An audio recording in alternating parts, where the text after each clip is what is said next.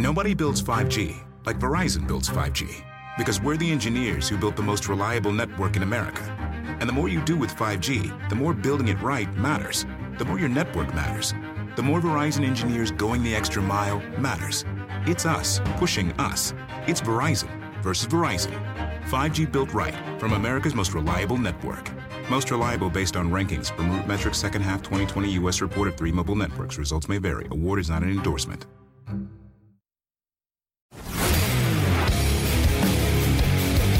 Ladies and gentlemen, welcome to Sam Roberts Wrestling Podcast. Introducing your host from New York, here is Sam Roberts. Happy New Year! If you're listening to this the minute that it comes out, it's New Year's Eve, and if it's a moment later, it is 2015. Welcome to Sam Roberts Wrestling Podcast, a podcast that I feel will grow by leaps and bounds in 2015. I think 2014 was like the soft open. And I mean, I, the guests that we had in 2014, incredible. You're talking about Chris Jericho and Mick Foley. Last week was the machine gun Karl Anderson, who's going to be a part of New Japan's Wrestle Kingdom pay per view uh, this coming weekend. It's going to be on on Sunday. So by now, anybody who's heard that podcast, I would assume, is anxious to check that out. If you're not already, then trust me and just do it. But I mean, I mean, guest after hey, David Arquette describing being WCW World Champion. That's the soft open. Can you imagine what's going to happen when this podcast really starts to take form? Well, I'm going to talk about everything that I think is going to happen in the world of wrestling, not by specifics, but in terms of direction in 2015 here on the podcast today and, and talk about uh, where I see the industry going and, and what I think 2015 will be for sports entertainment and pro wrestling as a whole. Uh, but first, we start with our guest this week. Jay Briscoe is an independent wrestling superstar. I mean, this is a guy who's been on the indie scene forever. He's been uh, uh, part of Ring of Honor since the inception of Ring of Honor. He's wrestled for every uh, promotion you can think of. He gained notor- most notoriety by teaming with his brother, Mark Briscoe. They were the Briscoe brothers, not to be confused uh, with Jerry and and uh, and the other Briscoe. The not to be confused with the original Briscoe brothers. Uh, but the the new Briscoe brothers kind of uh, burst onto the scene in late '90s, early 2000s, and kind of haven't looked back since. They are the one team on the independent circuit that I am most surprised have never reared their heads in WWE ever. They've never been on WWE TV. I don't think they've had a, a velocity match to speak of. I don't think you've ever seen them on a WWE television show. Um, but the 2015 Briscoe brothers are among my favorite tag team in wrestling, and and uh, Jay Briscoe is a superstar at this point. He's the Ring of Honor World Heavyweight Champion. He's become a single star. Um, he has a very he looks uh, the look that the Briscoe brothers have. Look them up on Google Image if you haven't seen them before, and definitely YouTube some of their matches if you're unfamiliar. Because I mean, they would fit anywhere in wrestling. They they're I I think that their biggest asset may also be their biggest strike against them. I mean, they are prepackaged as a gimmick. When you, the minute you see Jay Briscoe and Mark Briscoe, but Jay Briscoe is the guy we're talking to today. The minute you see these guys, you know exactly what they are, you know who they are, and you're interested. Now, in today's wrestling culture, that's not necessarily a good thing. I think uh, WWE likes to find talented performers and kind of shape them into something, and there's not much shaping that you would do to Jay Briscoe, uh, but I think he's incredible. Uh, I did an interview with him right before Final Battle, uh, Ring of Honor's biggest show of the year, where he defended his title against Adam Cole. They had a very old school rivalry. Did Briscoe and Adam Cole? Uh, it was it was it was it felt real They treated it like it was real. And that's not something you see much anymore in pro wrestling or sports entertainment. So it was really entertaining. They had this one spot. It was a no holds barred match in Ring of Honor. They call that a battle without honor, a fight without honor, if you will. Where there were thumbtacks poured into a competitor's mouth and then he was super kicked. I've never seen that before in wrestling, but Adam Cole and Jay Briscoe pulled it off. Uh, Jay Briscoe retained the Ring of Honor World Heavyweight Championship. I spoke to him right before that match, one of the biggest of his career, um, and here's how it went down. And now, the Sam Roberts Wrestling Podcast interview. And let's welcome into the studio. There is still, you know, you always wonder. I've interviewed a lot of wrestlers, and I feel like there is still a few that have a vibe of intimidation about them. Jay Briscoe is here. What's up, man? How you Hey, doing? what's going on, man? Appreciate you having me. Of course, I, uh, uh, uh, anytime you you do you strike me as the real deal. You know what I mean? Like just a- as soon as as soon as I meet you, I, I come you come across to me like you're you could hurt somebody.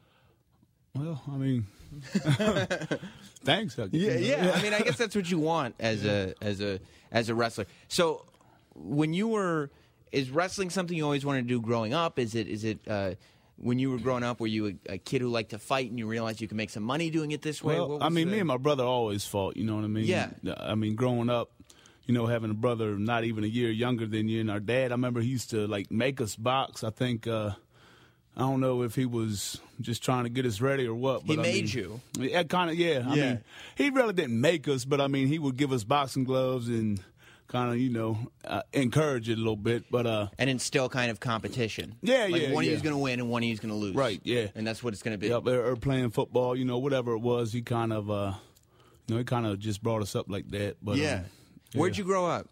Delaware. So when you enter into is it is that how a lot of people around you were raised? Because I would imagine that when you're raised like that, and then you run into somebody like I don't know me, Sam Roberts, who had no kind of competition and quit every athletic venture that he ever took part in. That at least growing up, you'd be like, you know, Yeah, I mean, my dad. I mean, my dad's. You know, he's a he's a pretty tough guy, man. Uh, my dad's dad actually played for the Eagles, played uh, running back for the Eagles back in the fifties, I guess it was. But um, yeah, dad, he was he was real good at football, man. Um, I almost went to the Colts, but um, ended up getting hurt in a car accident, and he was just you know always real competitive and everything, and. I mean, there's really not too much to do in Delaware, man. Except rather fight. than yeah, yeah, just go out there and mess around. just learn how to do it. So did you want to go into football originally? Um, no, I mean I always played football, but uh, I mean we were always we always liked wrestling, you know. And then I mean once ECW came around and we got our first taste of that, then it was kind of Yeah. I think that changed it for a lot of people because, Yeah. you know, especially because that was like, you know, 94, 95 when it was like Doink the Clown and Isaac Yankem and all this Mm-hmm. Stuff. And then all of a sudden you're like, no, but th- this is real, though. This Yeah, is, yeah, This yeah. is the this is real shit. Yep, it was. uh Yeah, I remember uh Heat Wave '99, I think it was, mm-hmm. was the first pay per view that we watched, man. And uh I just remember, you know, Shane Douglas starting it off, you know, cut the fucking music, and uh and Just then- the, just an F bomb being F bomb being Yeah. dropped was enough, right? You're it like, was, what? Yeah, it was so you know just captured us, man. And um, the first time we saw it, we were actually we had a, uh, a youth basketball tournament up in Philly, Uh-huh. in Philadelphia, and uh, we were like seventh, eighth grade or whatever, and um, you know we were all hanging out in the hotel room after the game, and we just turned the TV on, and there it was, and uh, yeah, I mean we were j- we were just hooked, you know, from the first time we saw it. So when did you start? When did you get in the ring? Did you get in the ring pretty quick after that, or, or at Um, least start a let's see. backyard? Oh yeah, yeah, we, we did a lot of backyard, man. We um, I would yeah. When you're trained, when you're first of all, when you're growing up in Delaware. And Yeah. you're trained as a kid to just box with your brother. I'm assuming that you're like, I could just, yeah. I could just set up a Yeah. ring and, and do this. We uh man, we got so many tapes. Like we recorded everything we did. You know, it'd just be me versus Mark, and uh, we had like um we had like a little boom box that we would play the music. You know, and uh it so was you, uh, you had you had a flair for production value. oh yeah yeah man. And um and then so it started on the trampoline, and then we ended up. uh our trampoline fell apart, and so we used the frame of the trampoline uh, for the for a ring that we built, like a little homemade ring. Used the frame and then took like a bunch of boards and kind of put it on top of the trampoline frame. Um, got some tires, put it underneath, you know, the the boards, and then uh, yeah, took some garden hose, man, and we had a little makeshift ring out there. So, And, that was, and how long did you do that for? uh shoot, we did that till well we um this whole time like once we we were trying to get into schools everywhere, but we were 15 and 16 at the time doing that, and um nobody would take you, you know, unless you were 18. And finally, uh finally we we met up with Jim Kettner in Wilmington, who ran ECWA, and he. uh and we showed him the tape of us backyard wrestling actually, because he at first he was like, "Ah, y'all are too young," but then we showed him this tape. He's like, "Well, if they're You made already- yourself a reel. yeah, he said if they're already, you know, doing this much, then so he he took us on, man, and bring him in. Yeah, Glenn Osborne was the head trainer, and uh, yeah, we started in 2000. So So what kind of at at that time? How were backyard wrestlers looked at? um, I mean, because more a lot more people were doing it back then. Like this is the difference between. Uh, Like growing up in the suburbs of New York when your dad worked in advertising versus growing up in Delaware where you come from ath- athletics. Right. Like I wanted to start a backyard league in my backyard. yeah, yeah, But my dad immediately was like, "No, the minute a kid gets hurt, we're sued. It's Mm-hmm. Yeah, not yeah. happening." And all this real life started clouding me. yeah. We uh, well, we really didn't have like a. It was mainly just me and Mark who did it, you know. But then we had two buddies. We're not going to sue each other. Yeah, yeah, yeah. We had two we have? buddies who used to come over and uh and hop in there with us. Well, pretty much like all our friends like would, you know, would just mess around. But there was two of them that had like names in the leg and everything. Uh-huh. know. They were. uh And, and and so back then, when you're getting into, when you're starting to train Mm. pro wrestling, was backyard wrestling just kind of a natural first step, or was it sort of like, oh, these are backyarders? We don't. know. Um, as far as amongst like the guys training, Yeah. yeah. Well, I mean, they. uh I, I don't know, man. That's. I mean, they because we could kind of like we didn't know what the hell we were doing, but we we were you know willing to try. You know, we were willing to to do whatever. I mean, I remember I couldn't even. Like the whole time we were backyard wrestling in this hard ass ring and falling, like I remember getting up there and them showing us how to properly bump, and I was just, I mean, I was just knocking myself loopy every time because I was just used to, I didn't know what the hell I was doing, and uh, you know they worked with us, man. There was um, you know, a lot of guys in there who uh, who took their time and and took care of us and everything. figured out how to do it. So I, I always wonder because, like, you're from that generation of guys who are heavily influenced by ECW, and there's like a group of indie guys who you know would have been that next class in ECW. Like when you watch even early tapes of the Briscoe brothers, you know if ECW had been around, this would have been a major force in ECW. When ECW goes out of business, are you sitting there going like, "What? That? What am I going to do now? That was Yeah. that was the place." Like, I, well, I, I mean, once they went out of business, uh, it switched to Japanese wrestling. You know? Oh, really? And uh, yeah, and then we got into um, got real big into all Japan and uh, you know Kawada and Misawa and matches like that where they were just beating the hell out of each. And did that happen because of the internet? Because that's a huge leap to go from like, oh yeah, ECW is on our local cable to Yeah, look what's going on across the world. Yeah, uh, I mean between that and you know getting tapes and stuff. Yeah. it was uh, yeah, uh, J- Japan Japanese wrestling was the next kick, so it was um, yeah. I mean it just kind of kept rolling. You You just know? figure out what the next thing. And then Ring of Honor came around not long Yeah. after ECW and kind of took over, at least in the beginning, a lot of what Yeah. that was doing. So you've been, and I, I want. Uh, did you watch Stone Cold Steve Austin and Vince McMahon do the podcast they did on the WWE Network? No, I, I haven't seen. it. Uh, Vince McMahon said something that I guess a lot of people are talking about about uh, the locker room uh, not being as ambitious anymore. He said something about millennials are just not ambitious people the way that uh, people in the previous generations were. You have now gotten to see kind of a, a, a turnover of a generation, kind of, and you're seeing new guys come in uh, now. Do you see that at all? Do you, do you think that, that the kids coming in now are, are less ambitious? Are they not as hungry? Are they not as Um, motivated? I mean, I don't know if it's just like, uh, you know, I think it's bigger than than just pro wrestling as far as that goes, man. I think like, uh, you know, I mean, there's so much cool stuff to do. You know, there weren't no I mean, we had like regular Nintendo when I was a kid. You know what I mean? And you could only play that for so long before you're like, ah, this is, you know. But now they got all these awesome video games and cell phones and all these gadgets, man. And they, um, I don't know. I think, I mean, I don't know, but uh, I think like uh, you know, maybe a lot of them uh, spend maybe a little bit more time than they should doing that kind of stuff rather than uh, you know just old fashioned get outside and play. Right. Yeah, like you grow up with Twitter and, and, and, and sort of constant communication with somebody over your phone or the screen or something. You don't actually have to develop Right. socially at all. Yeah, yeah. you just get to sit at home. So when did you realize, you and your brother really, that you guys had personalities that were going to translate to that it wasn't just something? Because, I mean, some of the promos that you guys have done together with the chickens and the, and, and, the, and the everything have been some of uh, the most memorable stuff that's come out of Ring of Honor. Thanks, man. Um, I don't know. Uh, that's a good question. I mean, And I would imagine you're just being yourself. Yeah, I mean everybody, like all the boys in the locker room when we, you know, when we would tell them that we grew chickens and that we had chicken farm and everything, like they they were all so interested, you know, and we would explain the whole process and everything, and uh, we're like, well, you know, if it's um if these guys are so into these stories, and maybe we can, you know, make a little, you know, kind of broaden it out a little bit. So, did you think at first when people were interested in, in the chicken farms and everything, are you thinking like, there's nothing interesting about this? This Oh is just man, life. nothing. Is shoot. I hate them damn chickens, man. they stink. They uh I mean every day is the same shit. Dead chickens. But um I mean, you know, I guess it is what it is. So you're the. I, I would imagine you getting in with Mark that your goal. You were just a couple of kids, and your goal was probably always to be a tag team, correct? Mm-hmm. So you're the you're now the Ring of Honor World Champion at the time of this recording. Who knows what happens uh, in the future? But uh, and it's two times for you. Yeah. How does Mark react to that? Well, I mean I mean, ah man.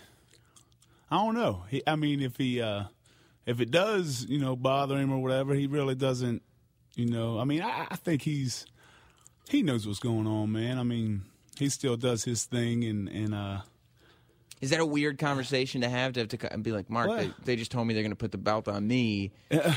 like, I don't, I don't know what that means for us, but right now, yeah, yeah. you know, I'm kind of.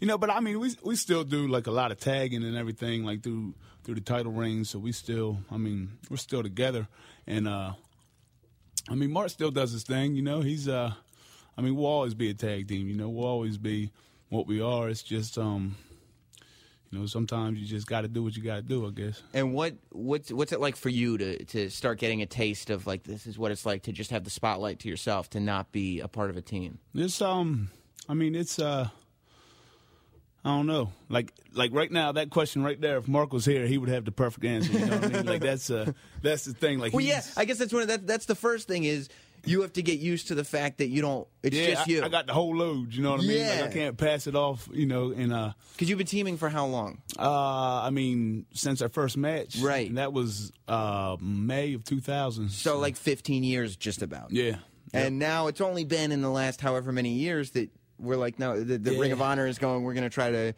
make you a single star. yeah. And at that point, you're like, that's like 13 years, say. Well, of- the the one who uh, the the one who it bothers the most is my mother. Man, she uh, she's not a real big fan of, of us doing singles. She doesn't like it. Oh man, Why is She, that? Uh, that's I don't know, man. Because I would imagine your dad must like it because this is going back to like yeah, the old yeah. days of boxing. He's just waiting Like, for me right. versus Mark. You know what I mean? He's waiting for that. Uh, but yeah, mom is like, um, You don't like it, Mark? Get in the ring with it. yeah, yeah, yeah, yep. But uh, But your mom doesn't like it. Nah, she's um she wants you know straight tag team, but I mean it's you know it's all good, man.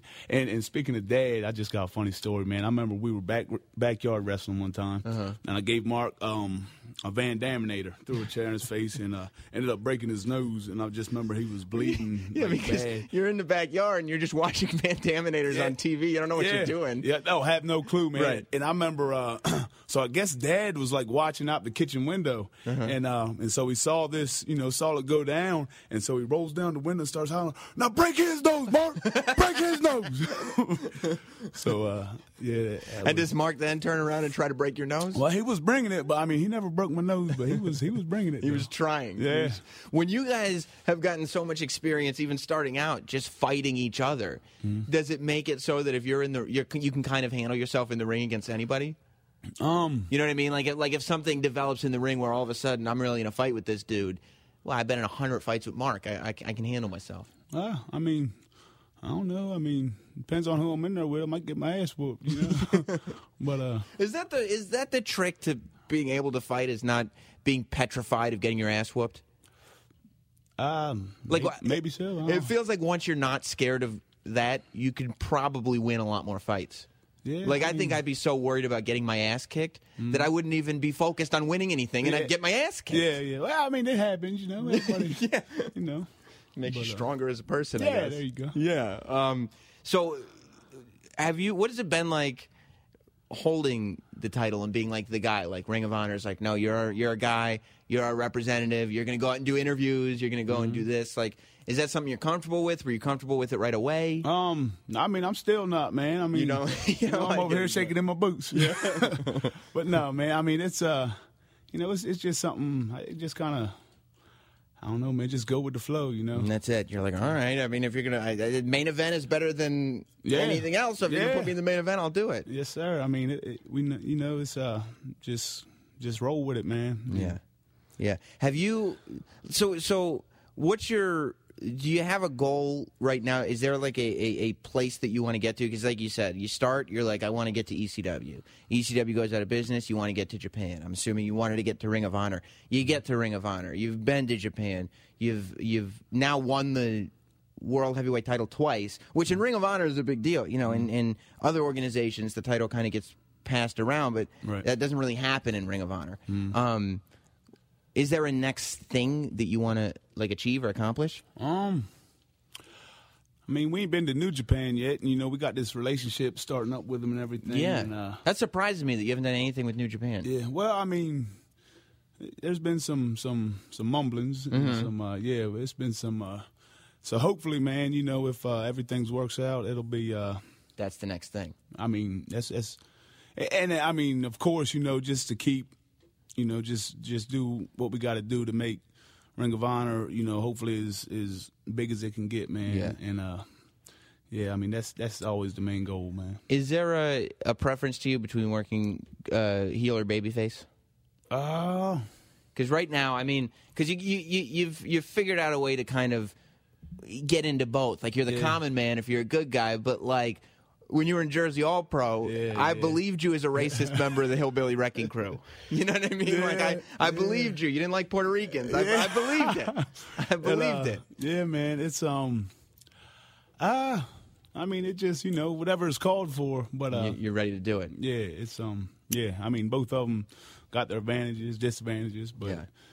whatever, you know, needs to happen. Was there a point, or is there a point now? Is is WWE something you look at as as something you would consider in the future? Have you gotten close to getting there? Because because I feel like the Briscoes are one of those teams that everybody like. Why not even a, a, a kind of moment in the WWE? You would think at some point along the way.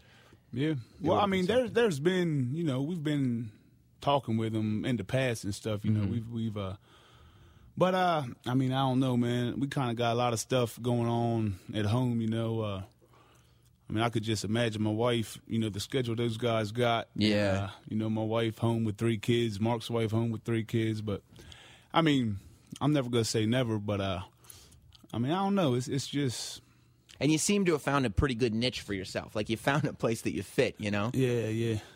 Um, and, and and I also wonder, like, if figuring out a way to stay independent in pro wrestling isn't the secret to happiness in that world. Like, you, are you still happy to to be in the business? Oh man, I love it. yeah, and, and I think, do you think that part of that would be because you're kind of That's a good question. doing your own thing? That's uh, I don't know, man. I mean, maybe still, you know, I never really thought of it like that, but I mean, I've never had it. You know, I just have this. You know, I've never had it there or anything, but uh, I mean, I don't know, man. Just kind of go with the flow. That's it. Yeah. That's it. You're going with and I mean it serves you well so far.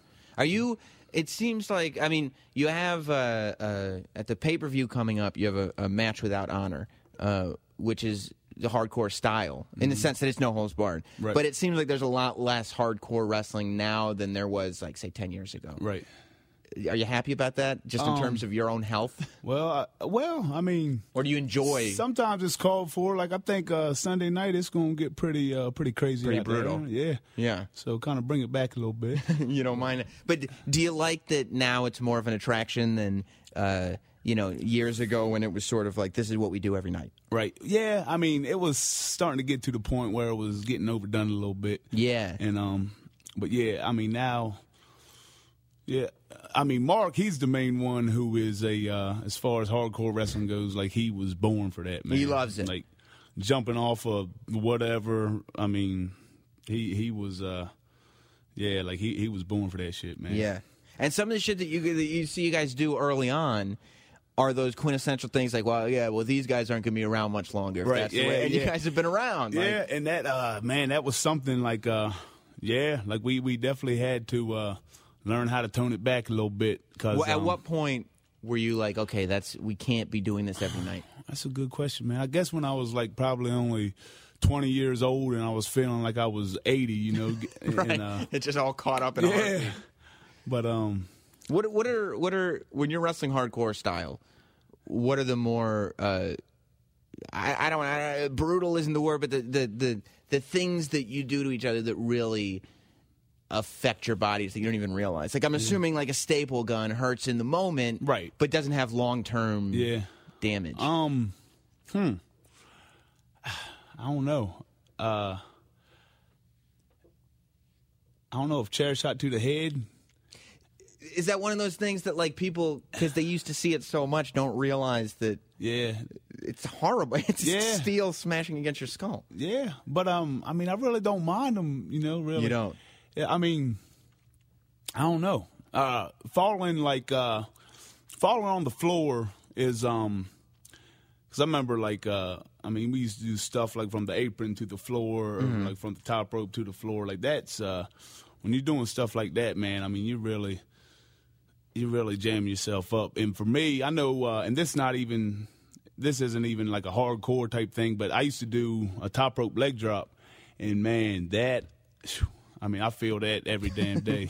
that damn. I talked to Hulk Hogan of all people, and I said, like, what's your regret? Like looking back on the career, you got to have one regret. And he's like, yeah, the regret is that I made the leg drop my finish Yeah. because Yeah, it kills man. you. It just Ah. sends it. What is it? It send, send a just- shockwave up your yeah, spine. just, and- just yeah, it just compresses you. How long I were you- uh, Yeah, go ahead. Like um, the first time I really started doing it was in Big Japan, our first ever tour of Japan, Mm-hmm. which was 2001 in Big Japan Pro Wrestling. And you know, I was like, man, we gotta.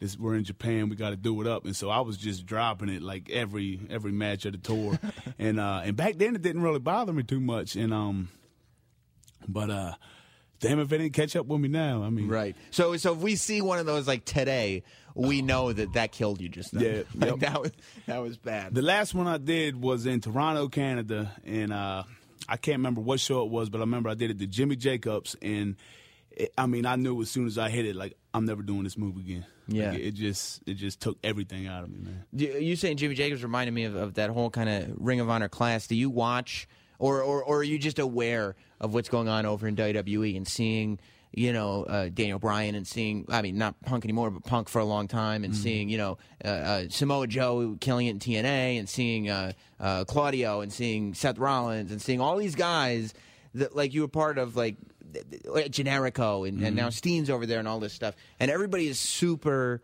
successful over there. Does that wh- what type of effect does that have on you? Um, I'm I'm glad to see it, man. Yeah. you know, it's uh, I mean, I'm watching my friends go out there and and uh and wrestle on TV, you know, Monday Night Raw or whatever it is. Uh, but um, it's, it's cool, man, because like, you know, just say if like Claudio Cesaro has a match Yeah. or whatever, and then uh. Like my son, he's five now. I was like, uh, you know, I'll pull out an old DVD and show, uh, you know, me versus Claudio or something, and show it to him, and uh, you know, he gets a kick out of that. Yeah, he does. So, And yeah. and and uh, and does he sit there watching like that's that's what that's what Cesaro's capable of? Like that's what that dude can do? Yeah, and it's funny, man. Like he usually always roots for me. You know, he likes his daddy, but whenever I'm wrestling like uh, Claudio, Todd, you know, Seth Rollins, Daniel, anybody like that. Them old DVDs, he always wants them to win, man, for whatever reason. It's- Well, because he, 'cause he knows them from TV. He's probably got their toys. Yeah, he's like, yeah, "Oh, yeah." But you guys are getting toys, right? Yeah, Did yes, I just hear the Ring of Honor is Getting signed toys, a, baby. A toy Yep. deal. Now all we need is a video game, and we good. And you're good. Yeah. So have you seen have you seen any sort of prototypes or anything yeah, of what your action I've figure seen, uh. I've seen the head. Wow. Seen the- and at first, man, they had me all blowed up. I was like, man, they got to do something about this. but uh, yeah, now they got it looking pretty good. Did it look too round at first? Like- Yeah, it was like just a big round head. Like I, I looked fat as shit. And I was like, man, I ain't, I don't look like, you know. But now they got it. They got it looking pretty good. That's so. pretty crazy. So what's your what's your wrestling schedule like right now? Like how how often are you working? Um, I mean, pretty much just whenever Ring of Honor has a show. That's it. Yeah. And do you do other stuff in the meantime? Well, or- we do like we can do overseas stuff. Like we just got back from England this past weekend. We had Uh-huh. you know four shows over there, and uh, you know hopefully this thing with New Japan, um, you know comes comes forth. But uh, But do you not do other indie promotions out of your choice, or because that's what Ring of Honor prefers? well, I mean, kind of a little bit of both. Yeah, like Yeah. Ring of Honor prefer, but you get it. Yeah, yeah, oh yeah, You yeah. make I it a special thing to see. Yeah, Jay I mean, Briscoe. Yeah, yeah. Yeah. Well, and, and obviously you love that schedule. Oh yeah. Yeah, I mean, uh, and, and I guess that's also that's why Ring of Honor can wrestle a style that they wrestle because you couldn't you couldn't do Ring of Honor shows five nights a week Beat the shit out of each other, every yeah. week. Yeah, because like because you look at it's it's it's it's hard it's hardcore in the sense of of, of it's, physicality yeah, of it, yeah. yeah. Yeah. Yeah, it's a really interesting style because you don't need uh, weapons most Yeah. of the time. You know what I mean? Right. Like I went to a Ring of Honor show years ago, and I brought my wife, and she didn't even like wrestling. Like she's sick of it by now because she's Mm. Yeah, had it around her too much. Um, but she'll like you know the fireworks over here, the music over here, the silly outfit over here, or whatever. But it was the first time at a Ring of Honor show I took her, and she goes, "Oh, I really like that match." Yeah. I think it was. Uh, it was uh, Bryan versus Nigel McGuinness. Okay. Yeah. And she was like watching. She was like, "I like," and I was like, "You liked the match?" Yeah. And she was like, "Yeah." And she why? And it was it was the rest of the show. And now she's like, she knows who the Briscoes are. She knows who like she knows all this sort of inside stuff. Well, listen, um, good. And, and do you like being the champion? Do you want to hold right. it forever? Do you I wanna- mean, I hold it as long as I need to hold it. once you're done with it, you're done with it. Yeah. So that, so right now, you're you're you're go with the flow until whatever. New Japan is hopefully in the future, and as far as anything else goes, you're just going to see what happens. yes, sir. That's beautiful. That's Yeah, a man. that's a that's a good way to live life. Well, listen. Whenever you find yourself a Jay Briscoe toy, Oh yeah. Make sure should you- be coming soon, man. make sure you pick it up. And you think there's going to be a video game? I don't know. It could never be. say right? never. I mean, I guess you probably wouldn't have thought there were action figures a Right, year yeah, ago, right? yeah. So, uh, awesome, awesome. Well, uh, thanks for uh, hanging out, man, Yeah, man. Thanks for having me. and good luck with everything. Yes, sir. Appreciate it. Here is Sam Roberts. Great time with Jay Briscoe. That interview recorded uh, days, hours before he retained the Ring of Honor World Heavyweight title against Adam Cole. By the way, before that interview started, I was thinking about it after I put it on. I meant no disrespect to Jack Brisco when I said he was the other Briscoe. Uh, I just had a brain fart because I was thinking of Jay and Mark Briscoe. That's Briscoe with an E at the end, as opposed to the original Briscos. I think that's been a confusion that's kind of followed uh, the Briscoe boys throughout their careers. Uh, but if you don't know Jay and Mark Briscoe, you should. And uh, there's no doubt that Jay Briscoe uh, will continue to be a superstar. He's already uh, he got 2015 planned for Ring of Honor. Um, I hope, I hope, uh, and you know, everybody who listens to this podcast knows that I'm a WWE baby. I was raised on WWE. The only reason I have a podcast is because I'm passionate about wrestling. And the only reason I'm passionate about wrestling is because of all the time I spent watching WWE growing up. I hope that Jay Briscoe, if not both Jay and Mark Briscoe, at some point in their careers end up in WWE. I don't know if it's going to happen in 2015, but I do hope at some point it happens. Now, let's get to what I think will happen in 2015 and what's going on um, in wrestling right now on this New Year's special edition. And the only reason it's a special edition is because uh, it's being published on New Year's Eve. But this New Year's special edition of the State of Wrestling. It's now time for this week's State of Wrestling. Well, big news off of TNA's Twitter account. Of course, a, a, week or two ago, we found out the new. Well, we found out officially. A lot of what's been going on with TNA has been very heavily rumored and alluded to, but not a lot has been confirmed until this week. Of course, next week is maybe one. It could be the biggest week in TNA history. Next week is when TNA debuts on Destination America, which I think is an opportunity for the entire company to kind of get relaunched, get revamped, get rejuvenated. The whole thing needs to be restructured.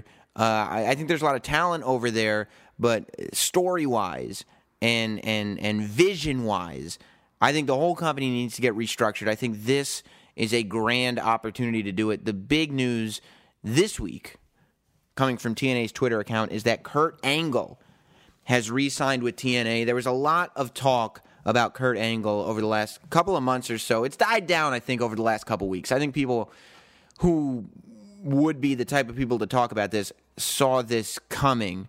Um, but a lot of people were wondering if Kurt Angle would return to WWE. A lot of people thought that this Rusev thing that WWE's got going on right now was going to climax with a feud with Kurt Angle. Who better to represent America than the most famous gold medalist in the history of WWE, Kurt Angle, coming to defend America against Rusev? Um, and you know, I, sure, I'm, that would be interesting. Who wouldn't want to see Kurt Angle wrestle Rusev? But I think there's no doubt in in 2015 I don't think there is a strong place for Kurt Angle in WWE. Kurt, uh, WWE is not that promotion anymore. Personally, I think moving into 2015, WWE has less need for part time guys than ever. Having Sting there is an interesting thing just because Sting has never wrestled in a WWE ring before. So to get that done is an important thing just for history's sake. But when you look at the roster and when you look at the way things are shaping up in 2015 for WWE, uh, there were some rough patches in 2014. I think a lot of that had to do with uh, it, it seemed like every time a good guy got hot in WWE in 2014, they either got injured or they went away for a movie. Now, I think there needs to be if if if these guys are getting super hot and then leaving to make a WWE film, I think a huge priority needs to be taken taken off of the film division. I'm talking about Dean Ambrose and Randy Orton, both those guys eh, at what seemed to be the peak of their baby faceness were taken off TV for what I believe I don't know if it's true. I wasn't on any movie sets. I didn't make the call. But I read that both those guys were taken off of WWE TV to make movies. And I don't think you can do that anymore. And I think that 2014 proved it. I think the fact that Daniel Bryan, at his peak, walked off because he was injured. I don't know, he limped off. You know, he was not. He was forced off TV because of an injury. Roman Reigns, at his peak, forced off TV because of an injury. Randy Orton, at his peak, left TV. I think to make a movie. Dean Ambrose at his peak left TV, I think, to make a movie. That's four top good guys, three of which are new, are just kind of entering that that that babyface kingdom for the very first time. All of those guys leaving the screen at their peak really I mean, it throws a monkey wrench into everything when that happens. The, crowd has finally, and with Randy Orton especially, I felt like Randy Orton had the moment when we as an audience were committed to seeing that dude on television. At the exact moment when we all said, Randy Orton is our guy, that's the guy that we want to see take down Seth Rollins. At that moment, he was taken from us. The same thing with Daniel Bryan. Of course, Daniel was an injury. Same thing with Roman Reigns. People were behind Roman Reigns. Now, the audience is less sure about Roman Reigns. I think it's because there was so much teasing, and now it seems like, okay, we know what you were going to do before. you were going to push him to the moon, so now you're just going to. I don't know if I like that anymore. Things have changed since Roman Reigns has been gone, and that's true. And I think that's something WWE should uh, be careful of and pay attention to. But I think that now you're looking at it where, okay, you had uh, uh, uh, Dolph Ziggler come up in the absence of some of these guys. You had Ryback come up in the absence of some of these guys, and it's working. Now you're announcing, okay, Roman Reigns is back from injury. Dean Ambrose has been back on TV. Daniel Bryan coming back from injury. And as we know from house show reports and what happened on Raw after it went off the air apparently this week, Randy Orton is now coming back to TV at any given moment. Plus, you have John Cena, and you still have Dolph Ziggler, and you still have Ryback. I mean, right now, the babyface section of the WWE yearbook is loaded. And then on the heel side, you got guys. You got Bray Wyatt. You have Seth Rollins. You know, you have Cesaro, possibly, based on Raw last night. I'll get into that in a minute. You have Rusev. You have Luke Harper. You have a whole bunch of dudes that are going to be, and you have Brock Lesnar as the biggest heel in the company slash world champion. So you're doing pretty well on both ends. I don't think that WWE has a place anymore, especially long term, for anybody that isn't going to stick around. I think right now there is a youth movement going on, and it's not like there was a youth movement going on a couple of years ago, and that was when people were starting to ascend. They're there already. And I'm not talking about the ascension. They're there now. And you have a generation under them that's killing it in NXT right now. But you have everybody you need on the WWE roster right now. You don't need The Rock. You know, you don't need. Is it cool to see The Rock? Would it be cool to see Stone Cold? Is it cool to see Chris Jericho? Yeah, you don't need them though. You don't need them right now, and you should save those guys until you need them. Quite frankly, if you have Sting, you don't even need an Undertaker match at this year's WrestleMania. You can let The Undertaker sit this one out. You can let him sit out for the rest of his career. You're okay. Of course, we'd love to see The Undertaker, but you're okay. I don't think at Kurt Angle's age and with everything that Kurt Angle represents that you need a Kurt Angle in WWE right now. You're finally at this point where we don't have to look at the past of WWE as if it's better than the present. Because when you had The Rock headlining double WrestleManias, uh, a triple, really, The Rock was a part of three WrestleMania main events in a row. I would say all three. You could argue not as much the last one, but in my opinion, all three of those matches, The Rock was made to look like a bigger star than anybody on the roster. Because, in all fairness, The Rock is a bigger star than anybody on the roster. Okay, you got the Undertaker match. The Undertaker only wrestles at WrestleMania, and that match is looked at as bigger than any other match on the card. Whoever he's wrestling. It's can arguably a case can be made that that match is bigger than any other match on the card. And what that does long term, I think, is it devalues the guys that are coming up now. And maybe you do that when the guys that are coming up now aren't quite ready to hold the torch, to use a, a, a, cliche expression. Maybe you do that when the guys that are in the locker room now are not ready to lead the company. But you're not in that position. You're officially in 2015, you are not in that position anymore. You don't even need you don't need Batista, you don't need any of these guys coming back. You've got your guys. The guys that I just mentioned. John Cena is still there. Even if Brock Lesnar leaves at WrestleMania, everybody's fine. You've got John Cena to captain this thing. But right under John Cena, you've got this amazing roster of guys that the crowd is ready to get behind.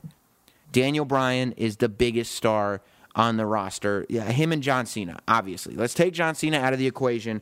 Daniel Bryan has been off TV for, what, six months? And he's still the biggest star on the roster. I think Roman Reigns is not as hot as he was at one point, but he can be. And he will be, I think.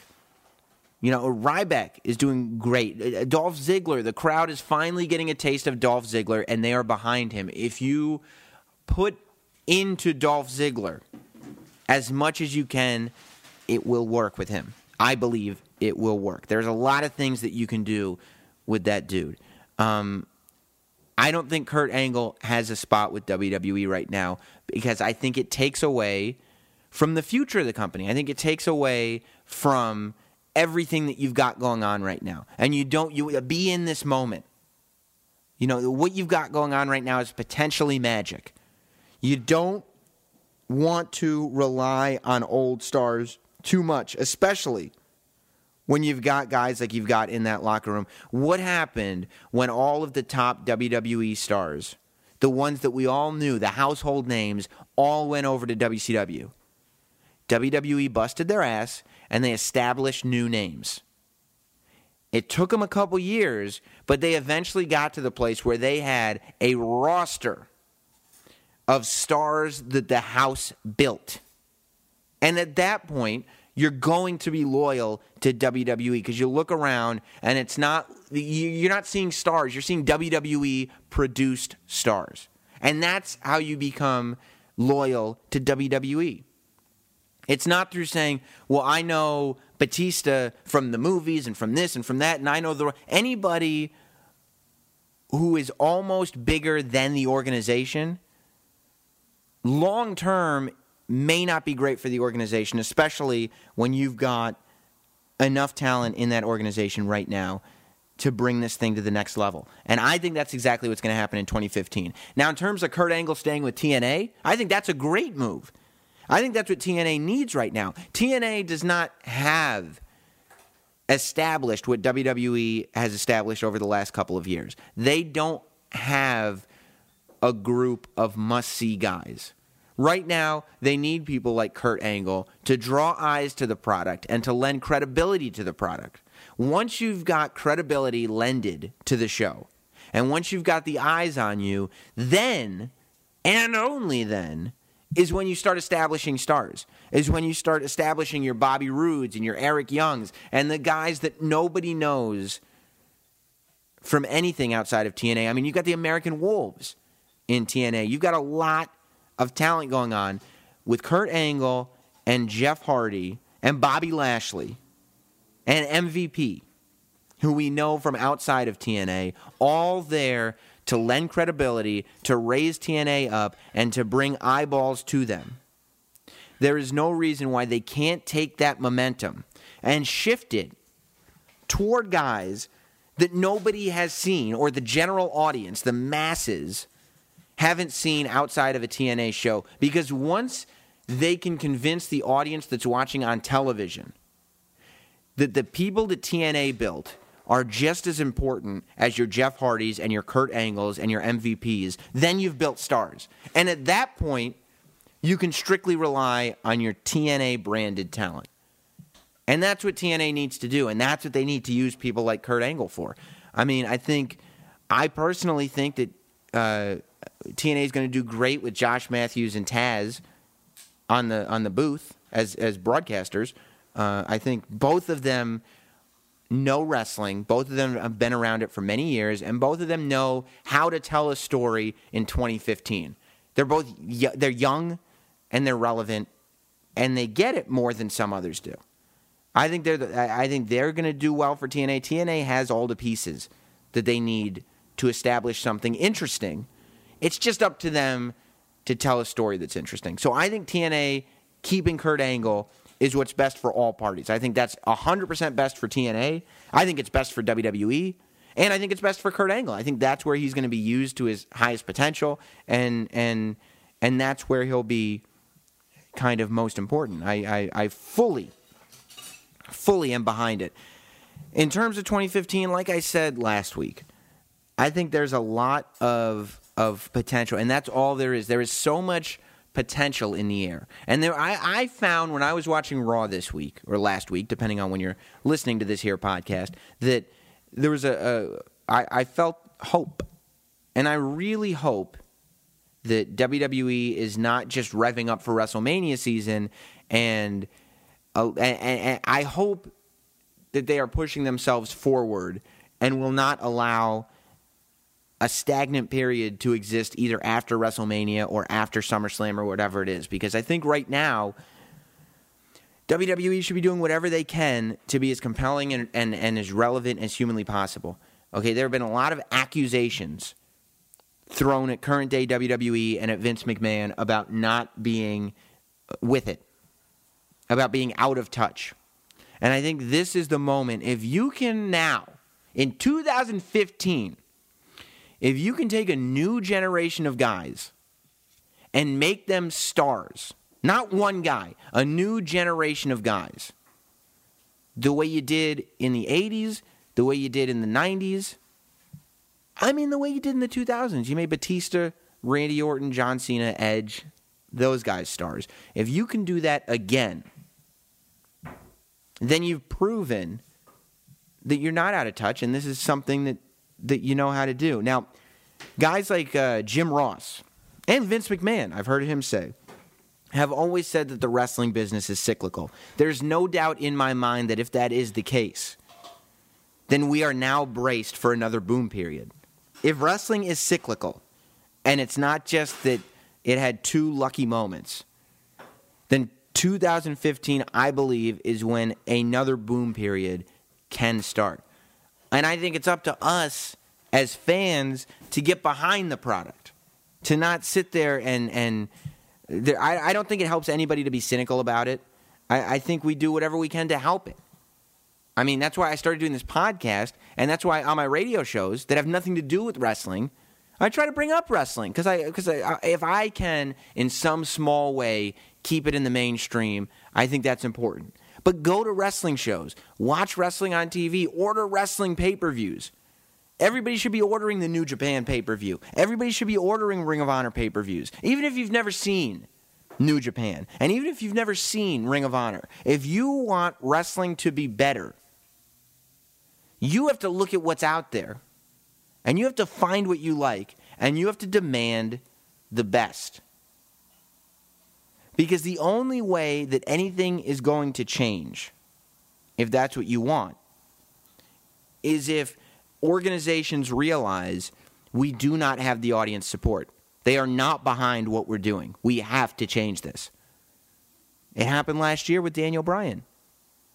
It happened from the Royal Rumble, going forward from the Royal Rumble, it happened. 100%. There is no way that what happened at WrestleMania in 2014 was a grand plan. That was a reactionary move, and it was a brilliant reactionary move. And it was the right thing to do for the WWE, and the audience reacted the correct way, and, and, it, and you ended up with a magic WrestleMania moment. Now, that brings me to Raw. I thought that this week's Raw gave uh, a lot of hope to what could potentially be happening in the future. I thought, let me get into Ryback a little bit.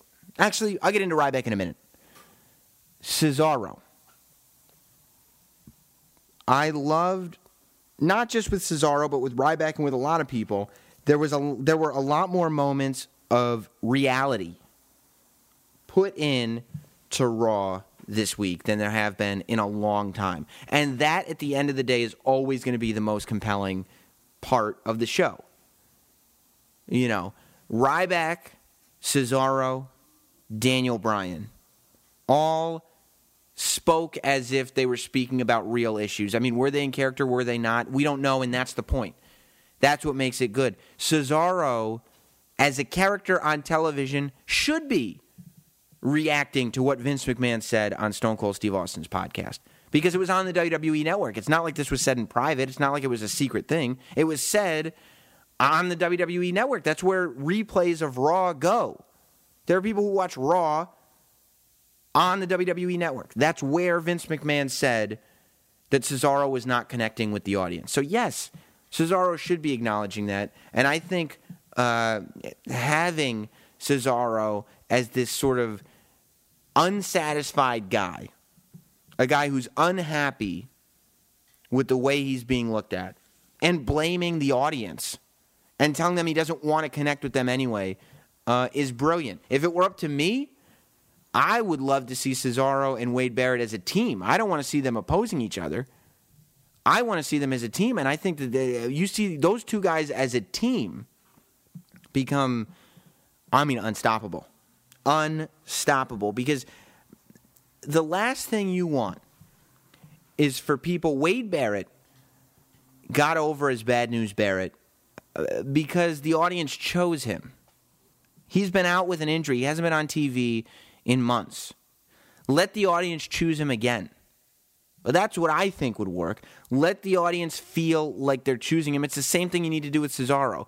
Give the audience a reason to choose him and then let them choose him. It's never worked. The guy that you shove down the audience's throat never, never works. Since the 90s, every guy who's been a major, major, major star, not only in WWE, but in sports entertainment and pro wrestling in general, has been a guy that the audience has chosen. Has been a guy, most of the time, it's, this is a bad guy, but we love him. We need him and we're claiming him as ours. And then he's the most over guy ever. This is that, I think that's what's going to work. And if you take Wade Barrett, now Wade Barrett has been jerked around by the company himself. He's had bad gimmicks, he's had false starts, he's had almost their moments, but he's never quite made it. You telling me Wade Barrett has not reached for the brass ring? That to me is a compelling storyline. Wade Barrett saying, you know what? Cesaro is right. Now you couple that. You take these two guys with chips on their shoulders who feel like they have never gotten what they deserve from WWE and you couple that with the fact that they both have European accents, oh my God. Do you know how many American fans are going to be, oh, you think you're better than me? You think you're better than me? You think you're better than me? Instant bad guy, instant heel heat. I think it'd be gold. I want to share with you a couple of minutes. I talked to Ryback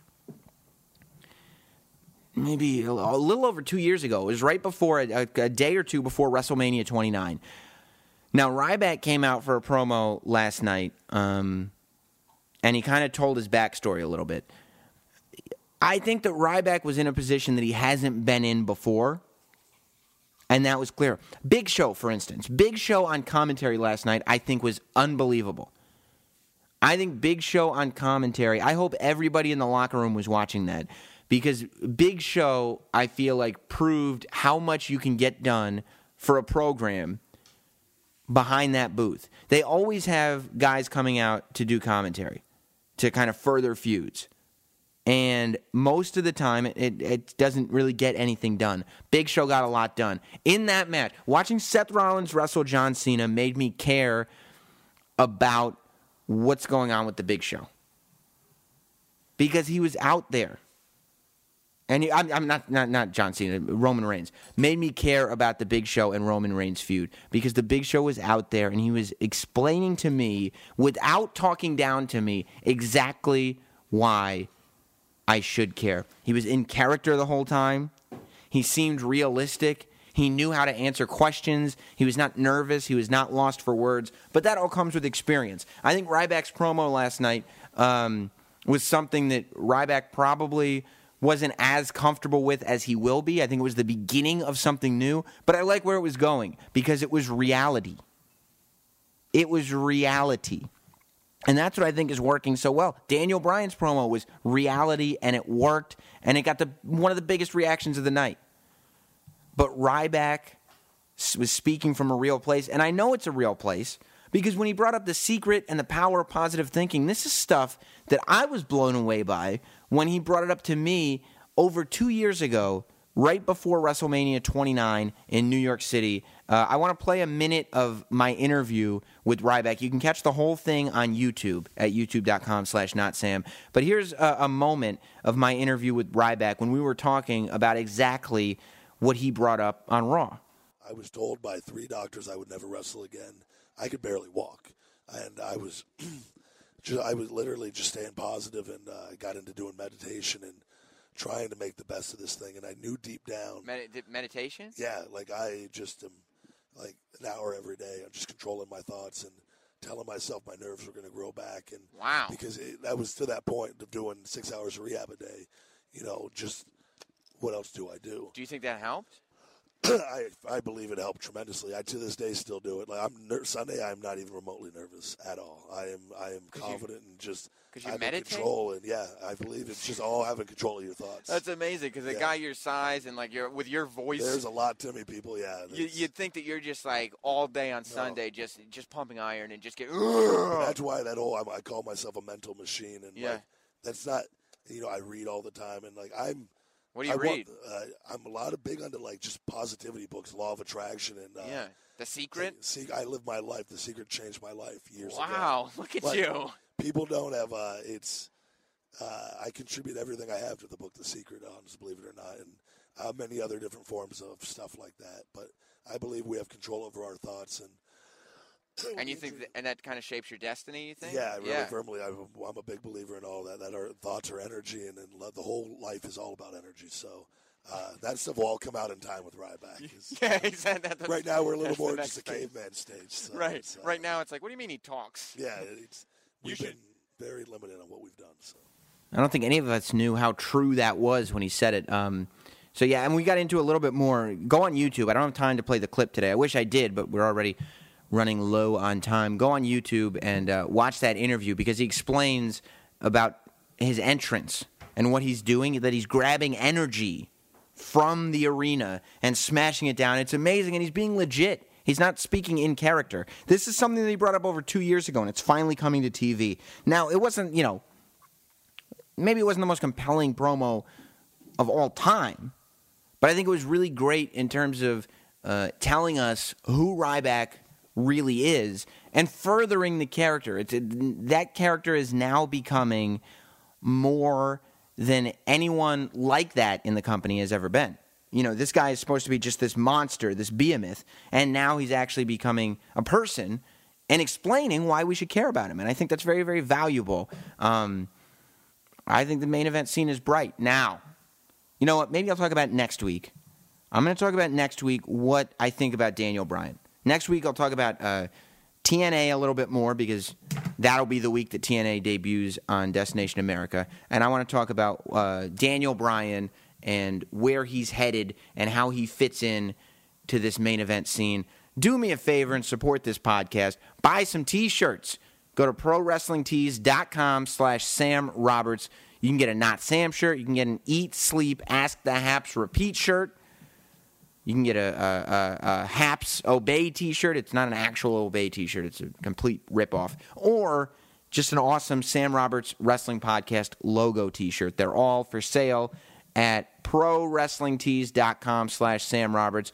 You can also go to notsam.com and click the support the podcast link to find our Amazon link. Any shopping that you want to do at amazon.com, use that link. Same prices on everything, but a little kickback goes to support this here podcast. Another great guest next week. I appreciate you guys.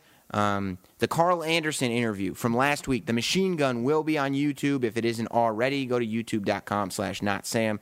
You can see it all, and I will see you next week here on Sam Roberts Wrestling Podcast. Thanks for listening. Follow at Not Sam on Twitter, Instagram, Facebook, and YouTube. And subscribe for free to listen every week to Sam Roberts Wrestling Podcast. Nobody builds 5G like Verizon builds 5G because we're the engineers who built the most reliable network in America. And the more you do with 5G, the more building it right matters. The more your network matters. The more Verizon engineers going the extra mile matters. It's us pushing us. It's Verizon versus Verizon. 5G built right from America's most reliable network. Most reliable based on rankings from RootMetrics second half 2020 U.S. report of three mobile networks. Results may vary. Award is not an endorsement. Whether you're a world class athlete or a podcaster like me, we all understand the importance of mental and physical well being and proper recovery for top notch performance. That's why I'm excited that UNIFYD Healing is sponsoring this podcast. UNIFYD Healing is a new and super innovative global network of wellness centers powered by Energy Enhancement System, or EE System. If you haven't heard of the EE System, you'll want to listen up. This technology promotes wellness, deep relaxation, purification, and rejuvenation. At hundreds of locations across the globe, Access to a center is easy and affordable. Interested in experiencing the EE system technology for yourself? Go to unifydhealing.com slash bluewire to learn more and find a center near you. That's UNIFYD healing.com slash bluewire. No material or testimonials on the UNIFYD Healing website are intended to be viewed as medical advice or a substitute for professional medical advice, diagnosis, or treatment. Always seek the advice of your physician or other qualified healthcare provider with any questions you may have regarding a medical condition or treatment and before undertaking a new healthcare regimen, including EE system.